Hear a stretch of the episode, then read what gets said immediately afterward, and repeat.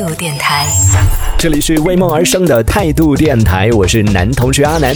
继续说我们今天的话题，我们今天讨论是在学生时代上学的时候，你喜欢体育课吗？喜欢和不喜欢的理由是什么？以及在体育课上有没有什么不喜欢的，或者说是比较恐惧的体育运动项目呢？可以在节目下方的评论区当中用文字的方式留下你的观点，来和我们分享一下关于这个话题你的一些想法。继续来说到刚刚讲到了体育课上的一些运动项目啊，跑步分了几种，长跑啊、短跑啊、接力跑啊、越野跑啊什么的。再说到的就是运动会，每年的运动运动会上的这个体育项目也是非常多。然后每一次到运动会的时候，我都好头大哦，就班里边 总是要强制性的要求每个人至少要报一个项目啊什么的。遇到这种的时候，我就觉得啊，我就跳个远吧。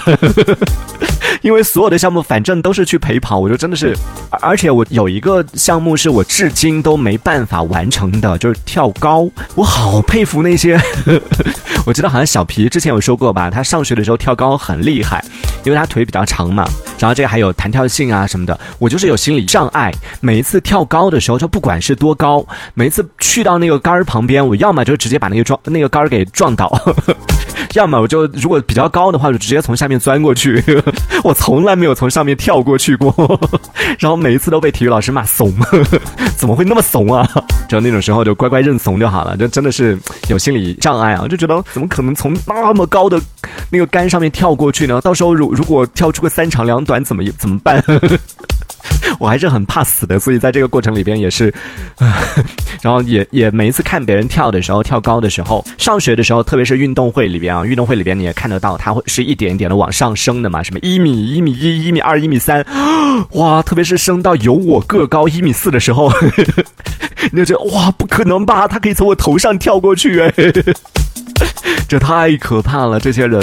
然后同样在奥运会里面看到这样的一些项目的时候，也是发自内心的觉得啊，为这样的一些选手点赞啊，觉得太了不起了。大家可以来讲一讲，就是在奥运会当中，你觉得你最喜欢看的项目是什么呢？对，说到运动会上的那些项目，比如说刚刚讲的跳高啊、跳远啊，然后还有像铅球啊，还有像排球啊，这些都是就是运动会里边会出现的一些项目。也可能就是因为地域的原因，或者说学校的原因，不同的学校可能它的项目，不同的地区它的项目可能也会也有一些不同的地方啊。大家可以来讲一讲，你在上学的时候，你最喜欢或者说你最讨厌、最恐惧的运动项目都有哪些？看到这个 Winner 也分享到了他的一些经历，他说室室内上课多好啊，有的时候体育课。放放电影啊什么的，多爽啊！你确定你上的是体育课吗？他说上体育课最爽的事情就是踢足球的时候了，超级喜欢那种大汗淋漓、大汗淋漓的感觉。对，这个应该是。你看，这就是属于那种喜欢上体育课的同学。对于大多数人来说，其实上体育课比较不太不太喜欢的原因是太累了。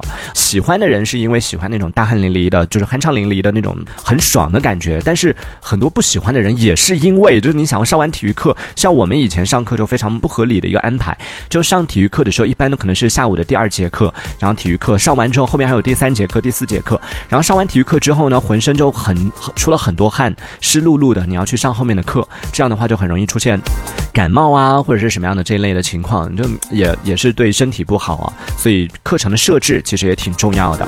雨落说，我们体育课最直接的就是点名解散，然后连操都不用做，然后就去小卖部买零食自由活动。哎，这个也是我挺好奇的，就是我不知道现在什么样，因为真的毕业太久了，所以现在聊这个话题的时候也觉得确实有有一定的这种啊时间上的一个距离感哦。我不确定现在是什么样的。我们那会儿真的体育课有一半的时间都是待在那个小卖部里边，就是要么是买零食吃，要么就去乘凉的。我在想，这个体育老师和小卖部 之间有没有什么？业务往来啊，有没有什么利益关系啊什么的，对不对？一到体育课的时候，他们就到就迎来了这个小卖部的一个啊创收高峰，就迎来了他的一个这个生意的一个小高潮。所以在这这种时候，哎，体育课也也确实是小卖部的开小卖部的人比较喜欢的这样的一个时间点啊。那我想问问，有喜欢扔铅球的吗？我就是刚刚讲的嘛，一般到运动会的时候，老师强制性的要求大家必须要报一个什么啊项目。吗？一般我会选择就跳远和扔铅球，因为这两个项目是属于那种不会持续很久的，就是啪一下就结束。扔铅球就拿起来啪扔出去就结束，跳远也是一二三啪跳出去就结束的，就不会像其他的其他那些要持续很长时间跑步啊什么的这一类的啊，都是我的。痛吗！Hello，好久不见，老朋友花椰菜的初始，他说我大学的时候有打过新生杯足球赛和新生杯排球赛，然后大学田径运动会的时候都是一百一十栏，一百一十栏，这个是什么概念呢？是什么意思啊？啊，一百一十米栏。还是没懂哎，算了算了，就很厉害就对了，看得出来这个不管是在足球方面、排球方面啊，还是这个田径方面，都是很厉害的。